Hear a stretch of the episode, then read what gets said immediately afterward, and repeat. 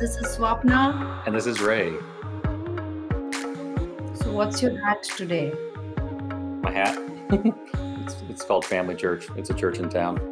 So Ah, the guy gave it to me, so I wear it sometimes. Nice. My most comfortable hat's the coffee slinger's hat. That's my my most comfortable hat. How? Why do you wear a hat? Isn't it warm? Uh, no. Um, I don't know. That's a good question. Not sure. So many people do. I, I'm always curious.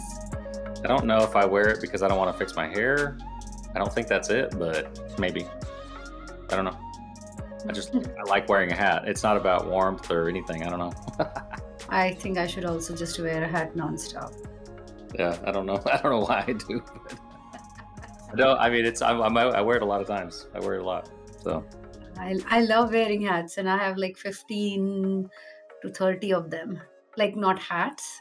mhm. I mean, not, not. like caps. There's like a cap.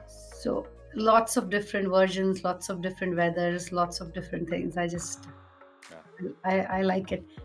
So I have my When I- cowboy hat and I have my Yeah. all sorts of fun things. Yeah, Christy's wearing a lot of uh, head. Um, oh, what are they called? They're like, I don't know. I don't know what you call those. Skull cap, maybe. I don't know. I don't know what they. I don't know what the word is, but it's just like a.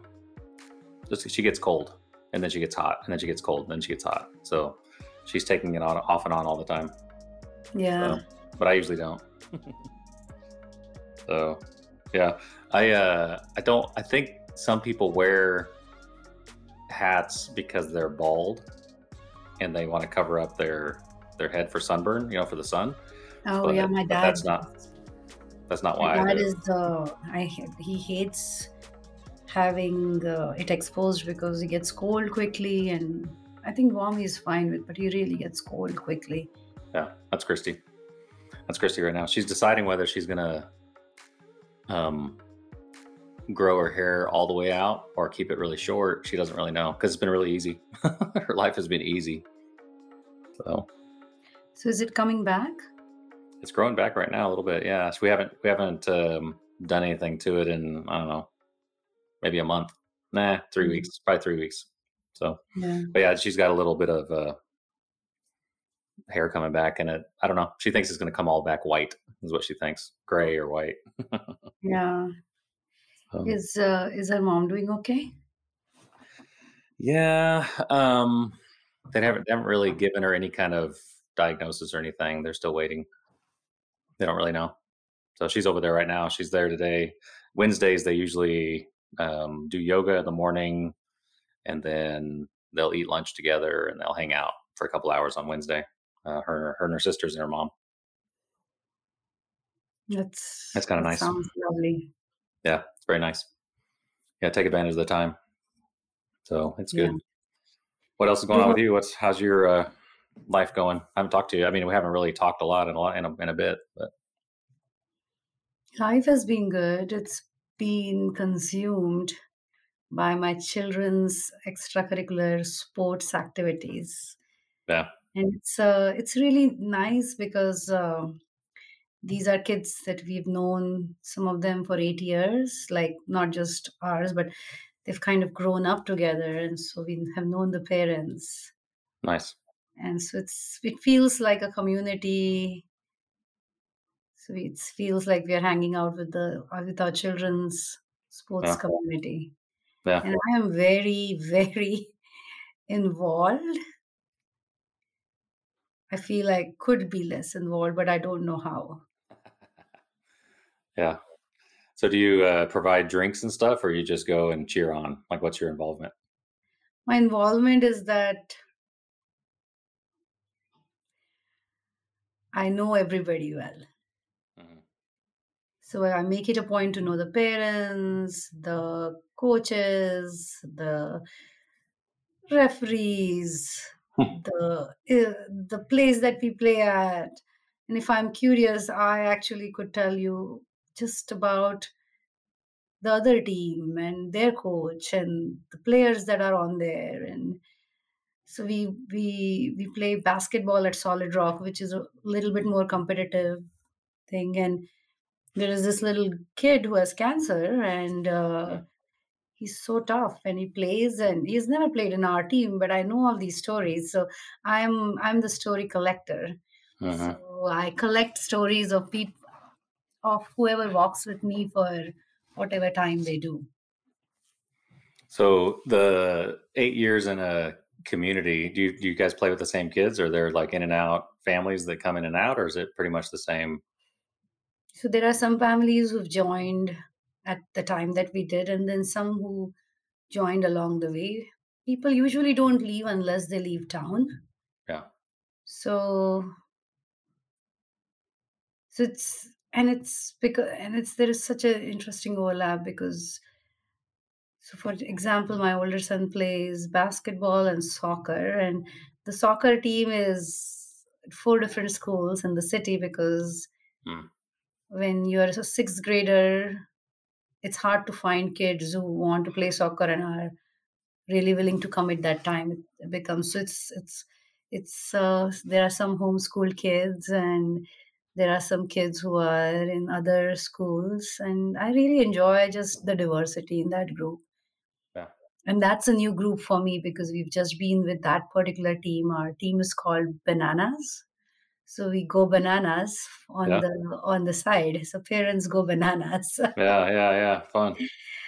and um so that that team we have been with for for maybe two years now Yeah. so that's a fun team and then the basketball team is mostly school and for my younger son he's more passionate about sports one of his dreams is to be a pro anything player Okay. So, uh, so he is committing himself to the passion of becoming. Actually, let me take that back. He's he's driven to be a pro wide receiver. Ah, football. That's a that's a scarier sport. So I'm I'm trying to not not. I'm trying to let him dream. Yeah. How old is he? He's ten. Yeah. So, well, there's a full life ahead of him, so you never know. Yeah, I'm hoping that life will offer him alternatives It'll instead bump him a different way. I feel maybe life should nudge him, not me. yeah. Yeah. I know. That let let life do it because you know life has a way of doing that. Yes. I wanted to be a um, I wanted to be a pilot when I was younger. When I was 10, 10 to really graduation, I was like, I want to be a pilot. I want to learn how to, how to fly planes. I want to maybe be a commercial pilot or something. Well, I got in my first plane as a trial and I sat there and took off and I said, nope, this is not what I'm doing.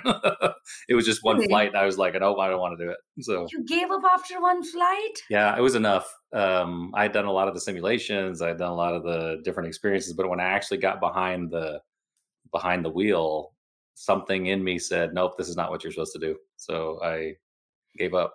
I love to fly, but I don't want to be the fly. I don't want to be the pilot. so That's interesting.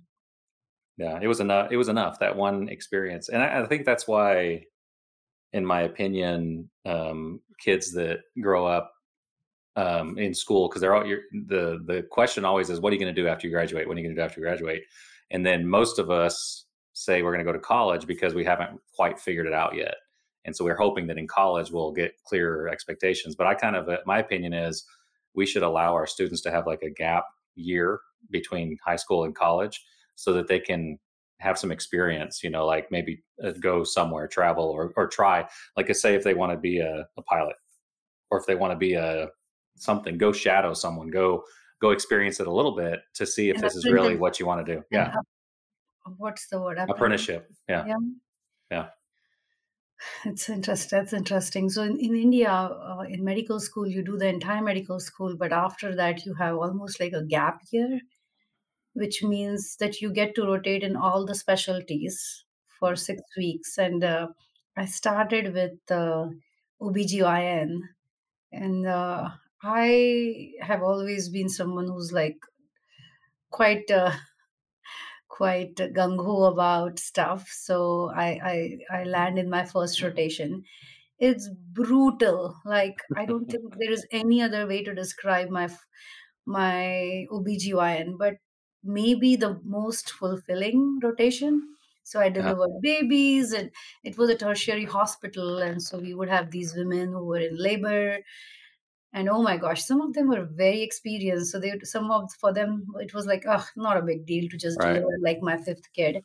And some of them were scared, and some of them were, but it was just incredible to hold this life Mhm. in your hand. It was just quite incredible. Right, right. So I miss. Uh, I think I, I am not now not actually dealing with IVs and blood draws and all the stuff that I did as an intern but I miss uh, delivering a baby, actually delivering a baby, which I don't miss anything other of the real medicine. I'm not the real doctor, right?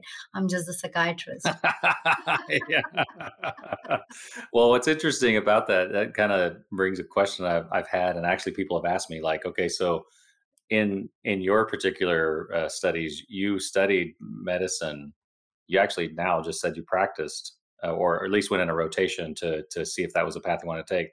So so what what happened for you to shift over to, um, psychiatry from from practicing, you know, actually, you know, IVs and all this stuff that entails a doctor? Like, what what what made you shift to psychiatry? Um, so I was on my pediatric rotation and I've always wanted to do pediatrics. So it was, I really didn't start as being, as thinking that I would end up being a child psychiatrist. I wanted to work with children all my life. I knew that.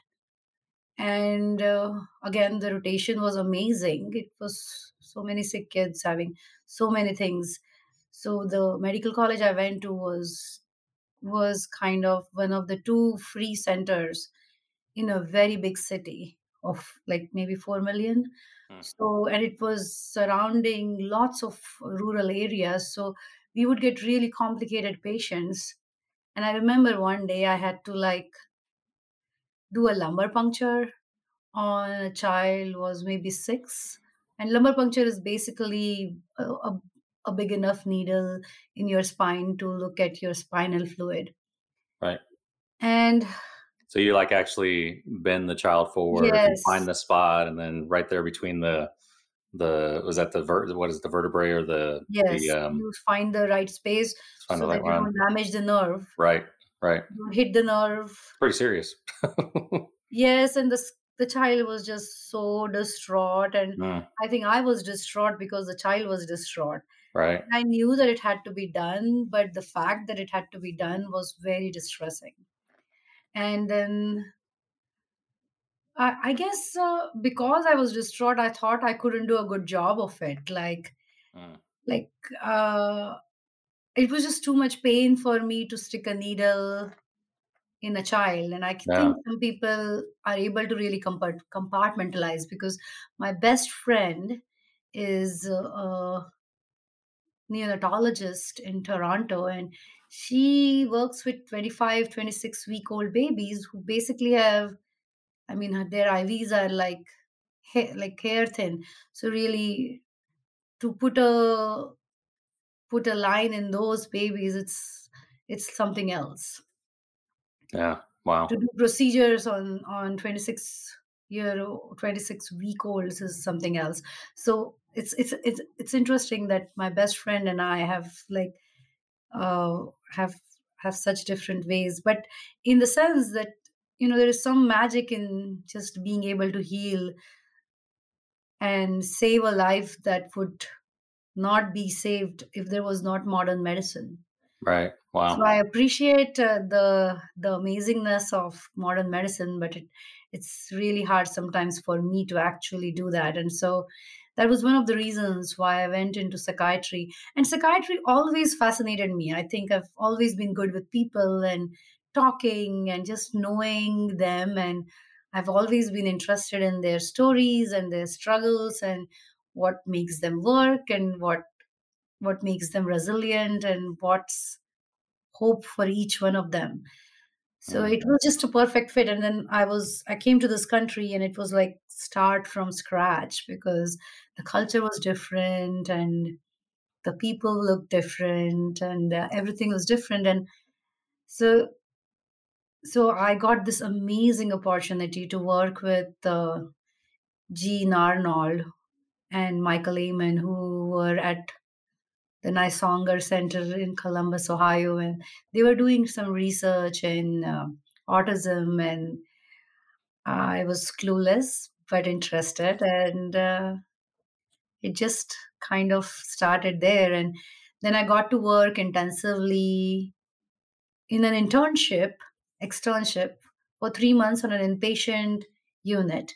One of them was um, was working with children, and I remember this 17 year old who made this i think i've talked about this clay sculpture of Yeah. carrying the world on on his back and the distress that that he felt and I, it was just something that was almost automatic like i didn't need to think i had to convince my friends and family that it was a sane choice yeah. i think a cardiologist seems much more uh, cardiologist or neurologist seems fancy Yeah. I don't think psychiatrist, especially in 2000, 2002 is when I decided. And Huh. So did you did what, what path were you on? Like what were you before you made the made the decision to to become a psychiatrist or psychiatry? What what path were you on? Like just pediatrics? Is that what it was, or was there something I specific? think I really didn't know, but I, if I, if you would, if, because it's extremely competitive in India to get a postgraduate seat, it's like 0.01 percentile or some crazy number. Wow. So even doctors, like to become a doctor in a free public university is very hard. Huh. And then get to a some specialties are more highly sought than others. Right. So those highly sought specialties are like really, really hard to get in. But for me, I did the medical school and I came here because uh, we got me and my husband got married.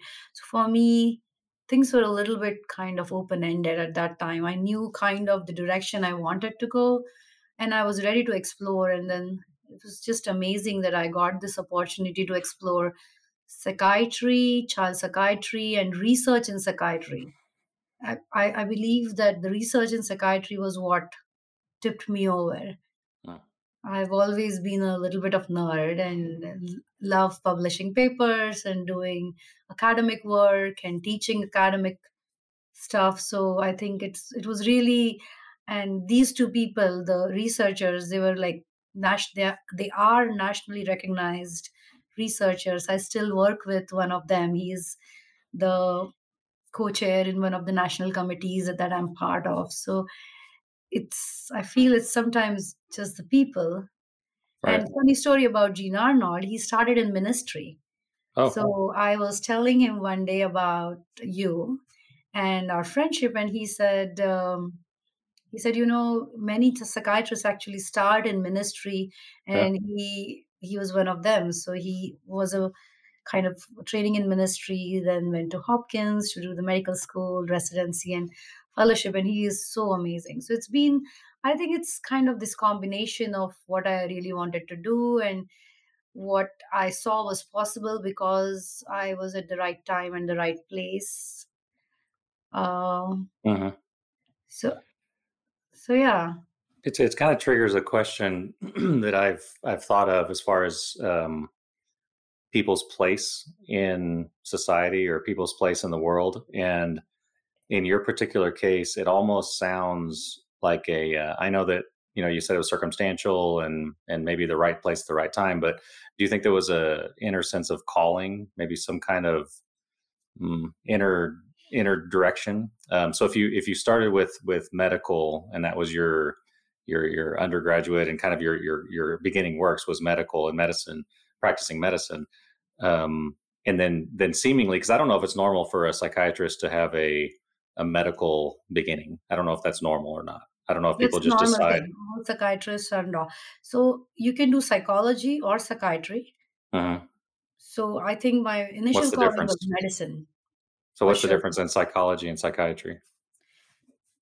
It's the training. It's uh, psychology is much more theory based.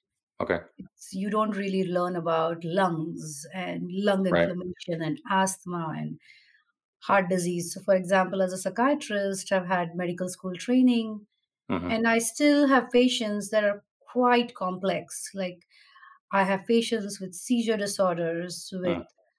horrendous cardiac abnormalities, and the medications that I prescribe So the kids that come to me are pretty, pretty sick. And so I often have to use six, seven medications.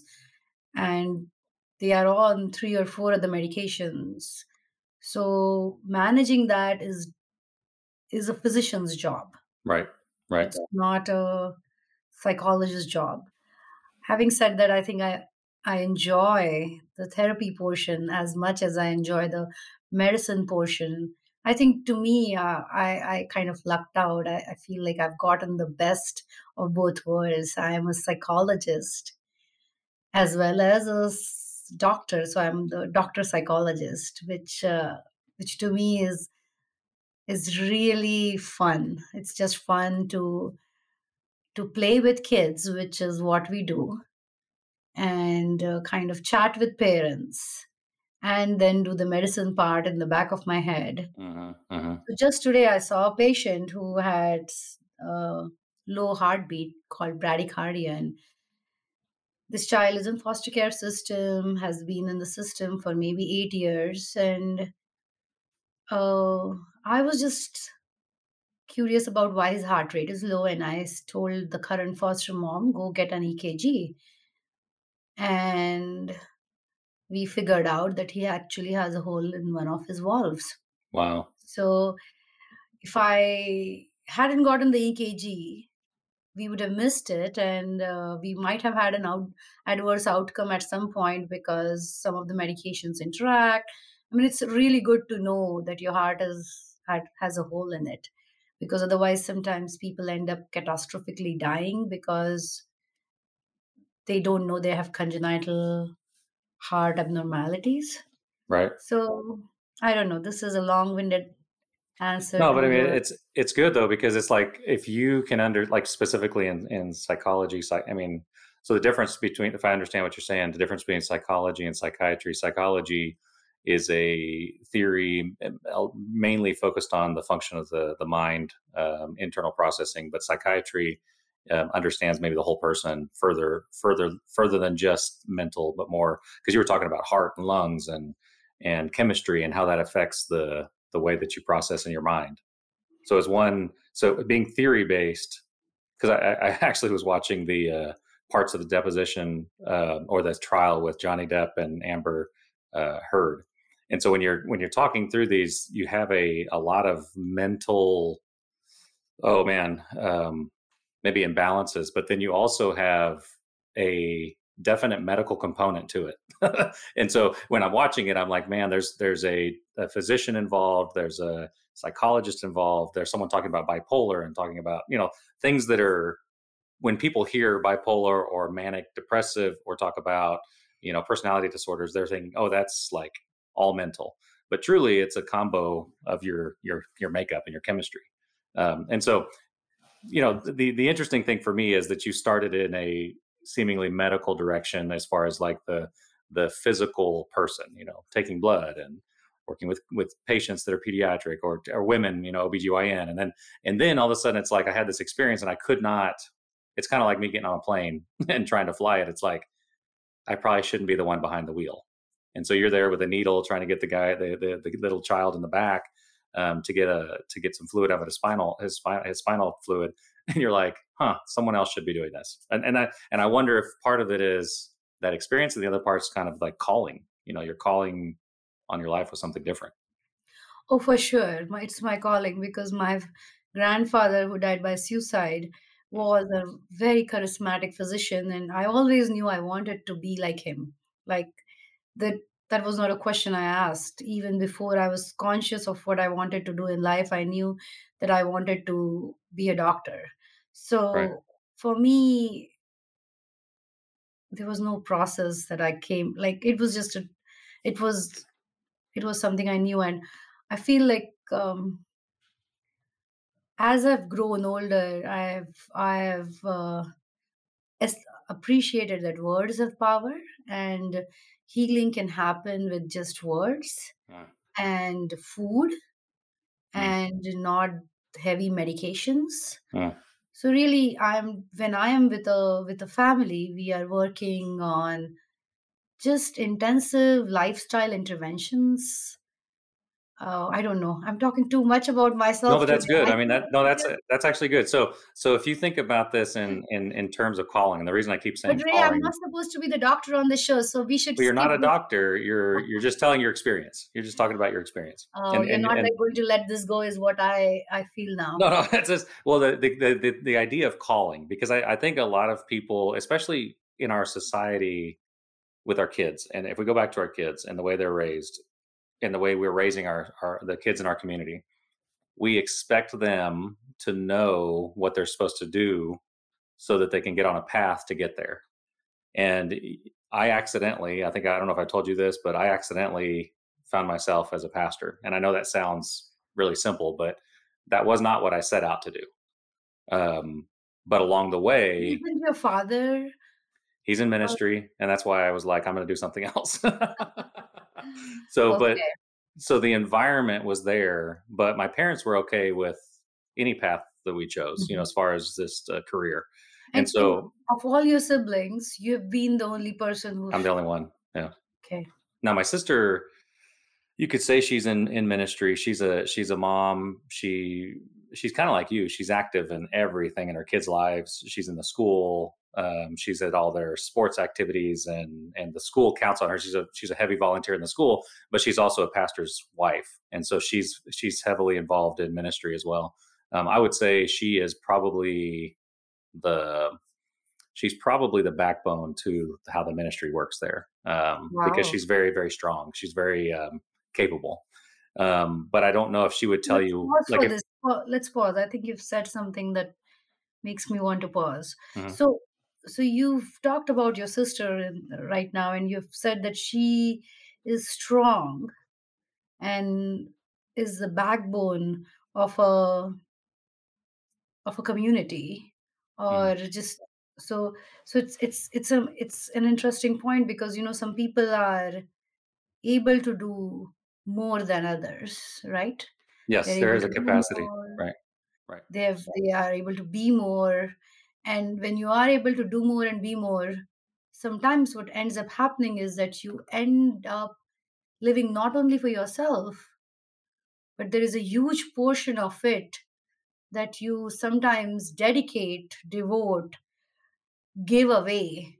Hmm because you almost it's like the surplus that you have like you have enough to live your own life but you have you actually have more to give away so does that make sense it does and i think in in and i don't know if this is a family thing for us but we tend to do almost too much to a fault almost almost to the point of of danger. You know, not I'm not not danger, almost to the point of unhealth.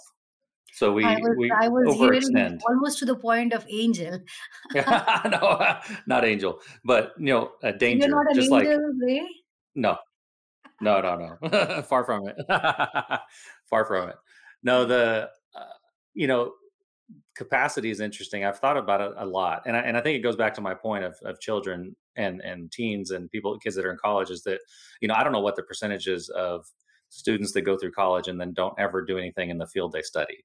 They end up doing something else, and I think that's why I'm I'm for, in my opinion, like this gap time for there to be a pause for people to actually consider what their calling is or what they're designed for. Um, you know, you can go into the medical field and then can't get through you know pre-med because the capacity might not be there. Or maybe you get through all that and you don't really like people so you just you shouldn't you shouldn't be in the medical field you know? And so it's it capacity is a big thing. Um and my sister she she was she's a person that doesn't have like a career that most people would say she has a career but she is a integral part of the society um, in the community right, the community, and so it's a big deal. to us today. She'll feels like she got a pat on the back. No, but she she doesn't even wanna I got a text the other day from my brother-in-law. She got this award from the community, but she would never tell anybody that, um, because in her mind, it's just normal, it's natural, it's what she should be doing, uh, but she got recognized for something that she loves doing, you know? And so I I think calling when it comes to calling and that's what my question because in in in my line of work as a pastor, there's a a I'm I'm gonna huge. Go. I'm going to pause you. There are, like, maybe 5 se or 15 sentences ago, I had a thought that I wanted to pause Sure. you Sure. about. So I you were talking about this gap year. I I don't think gap year is so what you are asking for parents to do and children to do is to actually be open and not know where they are going and to take time. That's Yes. what you are asking. Yes. And it's it seems like an ask because we pride ourselves in knowing the path.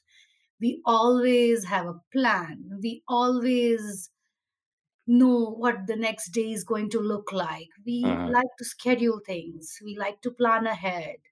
We like to know that I mean, there is amazing amazing comfort in maintaining the status quo uh, and knowing the plan and going to the next step and kind of following the path that's laid out for us but but what i'm hearing you say is that sometimes when you are following the path you might not allow yourself or it might be too distressing to not know the path like to not know and be lost Yeah. Yeah. and you are uh, you're almost advocating for the high schooler high school graduate saying it's it is the right thing to actually not be on any path for the first few years or one year i don't know that's what i'm Well, hearing say yeah, and I I don't know how many conversations I've had. There are some, it's not a majority. There are some that are convinced, they pursue it, they do it. It's it's like they knew early what they were supposed to do. But it's not nor it's not the regular, it's not the it's not the norm, you know. Um, I don't know how many times I've had a conversation with a with a high school graduate. He's graduating, know, and this is the season we're about to come into a graduating season and what are you going to do? Well, I'm going to pursue microbiology. Okay. Well, then you talk to them five, six years later, and they are not doing anything even remotely close to that. Um, there's others that are like, I'm going to be a marine biologist. Um, and they're living in middle America, but they want to be a marine biologist. And so they start pursuing this path. Either life gets in the way, they get an opportunity that that shifts them somewhere else, or logistically it's just not possible. And so they begin doing something else. And and I have friends and I have acquaintances, people that I know close that have gone through college and master's level degrees, spent lots of money, and then they're done and they're not doing not even close to it, not even anywhere near it. And I think the I think the pressure from society is you need to go to college, you need to get a degree, um, and and and sometimes the people end up biting off more than they can than they can even pay for you know and if they're if you're going to be a doctor and you have the gift and you have the skills and you have the the opportunity to get the education and then you graduate with an md and then you go and you're an engineer somewhere it's like there's value in the education but not necessarily in the field that you studied and i don't know how much of that is pressure from family parents society or how much of that is just internal like you said I need to have a path and I need to know where I'm going. How many people have you met that are just unhappy with their their career choices and their lives and their their their job? You know, it's a lot there is a lot but you know there is also this push and pull between security for sure. So the path before you if you take the path that's outlined it's secure and Right. we always kind of balance we all we have to be secure before we can explore Right. and so Yeah, and you're need to have you need to be financially okay. I, I um, you know, I don't. I'm not advocating, you know, laziness. you know, like I'm just going to no sit no here I, and meditate, actually and you I, I wasn't advocating yeah, it there is this beautiful uh, hierarchy it's called the maslow's hierarchy of needs. Hmm, our basic needs are really like water housing and then you meet those. Then you go to like uh, home. Then Mhm. the next need is to be loved and to love and the next need is to self actualize like really what we're talking about is self actualization the calling. Why what makes you who you are and what can you give back to the world because i i wonder if living is all about giving back. Like Oh, yeah. you don't really live for yourself after a certain point. You live for a goal for your family for your community for your country. So you you kind of almost dedicate yourself and uh, maybe as a child you live for yourself or your parents or just to meet their expectations to be loved. But as you as you get older self actualization is often what i think is is almost a primary need. For me i know that i've kind of i'm at a place where i question kind of why i'm here. Mhm. what's what's and my path is linked to why i'm here. So i was in a very traditional medicine and so a podcast with a pastor would be would not be part of my professional path for sure. But as i told you before i took a covid sabbatical. And so i think i've explored things that i would not have if i was in my traditional well outlined, well lighted academic path where it is from one paper to the next, one student to the next, Right. one lecture to the next, one patient to the next. So that was the path that was clearly outlined for me. Right. And you probably could have done it the rest of your life and been fine. And Oh, I think I. I think part of the capacity though is like even when you just live for your family, your kids, your husband, your your immediate family, that still is a giving back. You're not isolated. And I and I think there's such value in that. Um, and they and yet there's a calling on some people's lives that out that overextends even their family. You know that that um, the capacity is I'm going to care for my family. They're going to be well loved and well, you know, secure, and then it extends out to the community around you. And I'm not saying it's for everyone. You, you and I both seemingly luckily um, stumbled onto some things that a lot of people don't get to experience. Um, you know, I, I call myself an accidental pastor. I'm not saying you're an accidental psychiatrist, but For you know, no, no. but you did a lot of work and and I, and, and it kind of cheapens the the work that you put into it like even myself but i'm saying i didn't when i was in in high school i didn't set out to do this is really what my point is um i really was going to do something else and i but was doing something else experiences have shaped who you are. right We talked last, our first or our second podcast, we talked about you being a cancer survivor and how profoundly that has shaped who you are. right So, in some sense, you have this gratitude for a life that was not promised to you. And when you are grateful, you want less for yourself. right right. And it's always it, it becomes about others. And it's i know it gets annoying for other people but i i say to people all the time it's not about me it's all about others. And i know i think there's people that have um incredibly difficult lives that when they hear that they they've it's never been about them it's always been about people taking advantage of them and so i know that sometimes my life experience is because like you said i've had a i've had an experience with death and i've had an experience with infertility and i've had an experience with you know isolation loneliness a lot of things like that and that that causes me to be like okay my life has been extended for a purpose so it's going to be about others not about me you know Mhm. um, I, I think about calling and i think about uh, there's a scripture verse in ephesians and paul says i beg you to leave lead a life worthy of your calling and it's an interesting thought because I think all of us do have some inner sense of calling, and whether we give into it or reject it, that's um, he, he's begging us to give into the calling because that's really where this world's going to become a better place. Um, so It's interesting. You know, I'm hearing a lot of banging in my house. I don't know if you are. very little, but yeah, it's there. Good. But Because otherwise it's like, oh my gosh, we, we should have planned better. But it's okay. but there is a lot of banging going on in my house. I can, I can, I mean, I barely can hear it. Good. it's okay. Just so anybody, if you don't know, Swapna and I are both at our own houses uh, recording online. So this is a the beauty of modern technology. So, Yes, yes. You so know, ignore the distractions in the background. We're we're both family people. We have kids, so I know my child is at home and sick, and I have banging in the house.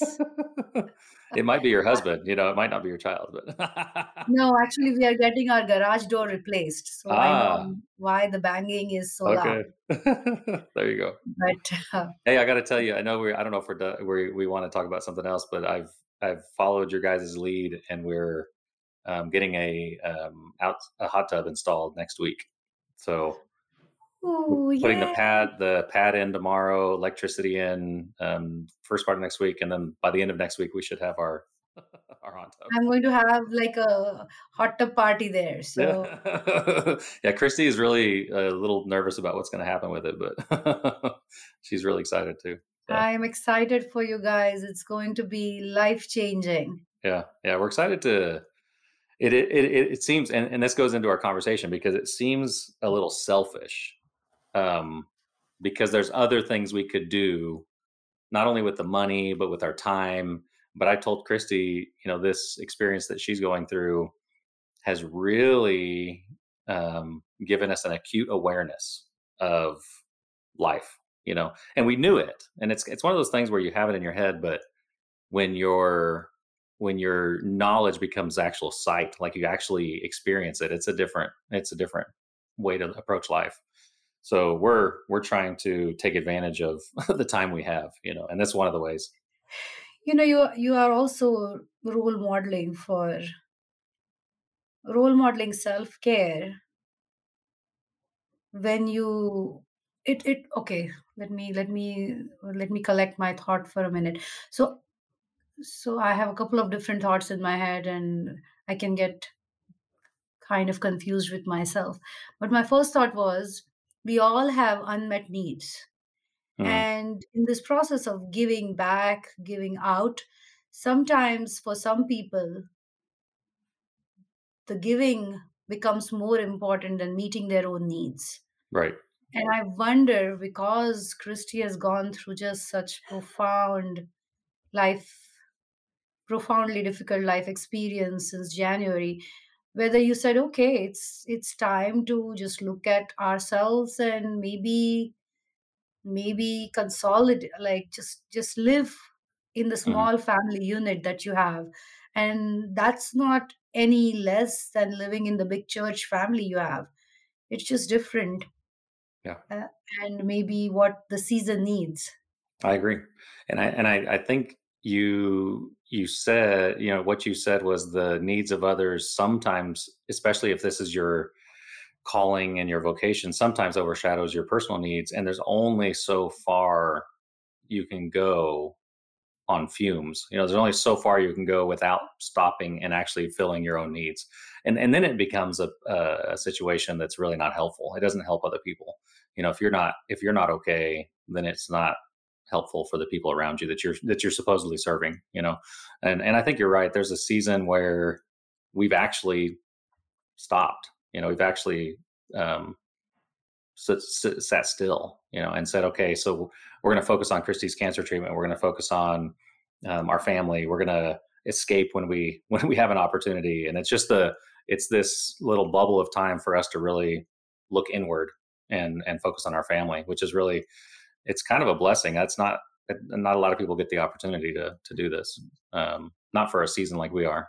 Um, I told somebody yesterday I would never want to repeat this experience, but I would not give it up for anything. Um, it's been really powerful in our lives. And you've been present Mhm. and you've tried to be present. I've canceled. I've canceled on you way too many times. Oh my gosh. I'm uh, Every other day, I'm like, I'm sorry, Swap. I got to cancel. it's so bad. and I'm like, oh my gosh, Ray has so much going on. Should he be even taking this on? So you know when when Christie's died, diagno- uh, when I first uh, first knew about Christie's diagnosis in January, mm, we were we we really didn't even know that we were going to do this. I think in uh-huh. February you said let's do this, and I was thinking, why are you doing this? I I knew that I wanted to do it, But I was thinking, why is Ray doing this? He should not be. I was overthinking on your behalf. Right. I was like, oh, you shouldn't be even thinking about it. But then I was like, he is a grown adult. If he thinks he can do this, he can do it. Yeah, we've had a lot of uh, starts and stops, that's for sure. I've been a little uh, the the sputtering out the gate has been interesting, but but uh, it's a I think it's a worthwhile uh, venture uh, for both of us, o- only because of the processing in my in my own mind and heart, but also I believe there's things that uh, you have experienced and I've experienced that are helpful, and I, and that's the that's really the the underlying motivation. And when have when can you ever get a psychiatrist and a pastor together. I mean, that's just not a normal situation. So, yeah, you know, it's not just about being a psychiatrist and a pastor, it's about being able to just be openly vulnerable. yeah, So, one of my friends who listened to us, she had listened to us a while ago. She didn't, she forgot to tell me about it. And she said, Oh, I'm sorry, Swapna. I forgot to tell you. I listened to you guys and you, it was interesting to hear you because it seems like you're good friends and there is nothing off the table. right. So, I think that's that's almost i feel like um, that's that's one of my callings is to kind of share openly the challenges of living hmm and in that sense reduce the shame that comes from suffering mm most people suffer alone mm. And most patients most friends most family members feel that they should not be suffering. And so sh- the suffering is automatically shameful because they tell themselves that the life should have facebook equality right, because right, everybody else is having this facebook life. So why can i not? And if i'm not then i must be less. And actually it's it's a struggle. So i'm i'm quite an introverted person. You would not know that i am an don't. intro I, so, why do you think you're introverted, or, or what's the reason you're introverted? Because I, I introverted or extroverted I, is an I think i interesting would just prefer to be myself by myself and uh, there am like i think 50% of the time i would just kind of sit on the side but if there is a call to action hmm I will do it. hmm Not because I want to do it, but because no one else will. Yeah, I don't but do know. people do people energize you or drain you? They can energize me, but I don't need them. Yeah, yeah. So I don't know if I need them either. I I, I don't know. I, I teeter between introverted and extroverted. I, I I was born most people do. introverted. I was born introverted, I think, but then I got hit on the head, and I think my personality shifted a little bit. Uh, we haven't had a talk about your accident, so no. You're not. I am. Whatever not going to talk about that today, self-diagnosis, and I, I, whatever self-diagnosis you have, I'm going to challenge it. there's no had self-diagnosis. It wasn't self. A, a, a neuropsychologist told me. Whereas we we actually I went through therapy with him for a while. So I don't know. I'm still. I'm I'm going to surprised it wasn't you at the time because it was uh, 20 years. Uh, let me think here. I was doing my no, no, I was not in uh, Oklahoma, and I was doing very different things. And I most people don't end up in therapy with me because I take very I, I just see few patients, Yeah, so most yeah. people don't end up with me. I don't know if I would have gone to a psychiatrist back then in 2001, 2000, 2001, because How? um, So this was in your early twenties, right? I was, yes, early 20s. Um, we can talk about it some other time just to kind of dig through it. But I think the reason I ended up with a neuropsychologist is because I was at a neurologist and he made an appointment for me uh, with the neuropsychologist. Otherwise, I don't think I would have found myself in someone that was kind of in the, both those worlds. You know, I, I just, I just wouldn't have I done it. love neuropsychologists. They are brilliant colleagues, and I work with them all the time because I I get the testing on children all the time from Right. neuropsychologists. In fact, I am working with a panel uh, with a panel every week, and one of the panelists is a neuropsychologist. She's Interesting. fun, brilliant, and good to learn from. Yeah, So I actually enjoyed my interactions more with the neuropsychologist than when the, with the neurologist. It was just a it was a more more interesting, and maybe that's because my I like to think about the way the brain works and and uh, why people do what they do and why you know one of the reasons that I didn't want to become a pastor was because I saw so much manipulation in ministry and I really don't like manipulation. I really I'm I'm fascinated it from a disgusting place, not from a not from like, oh, I want to learn how to do that. It's more like why and how and and how in the world do people actually fall into that trap? You know, so understanding the way the mind works and psychology works, I'm really I was really fa- I've always been fascinated with fascinated with that. And so mm-hmm. then when I find myself now looking back saying, well, you're a pastor, it's like I try really, really, really, really hard and and actually aware that oh, this is not a this is not a position for me to manipulate people. Um, this is for me to walk with people. That's all this is. And uh, so, so I anyway. love how, I love how you said it. Walk with people because we are not alone and we are walking with people. Right. Some days we might not be talking and walking. Some days we might just be in our own head, but right. we are walking with people when we are living here in this world. Yeah. I think we need to pause. Yep. We're good. Thank you so much.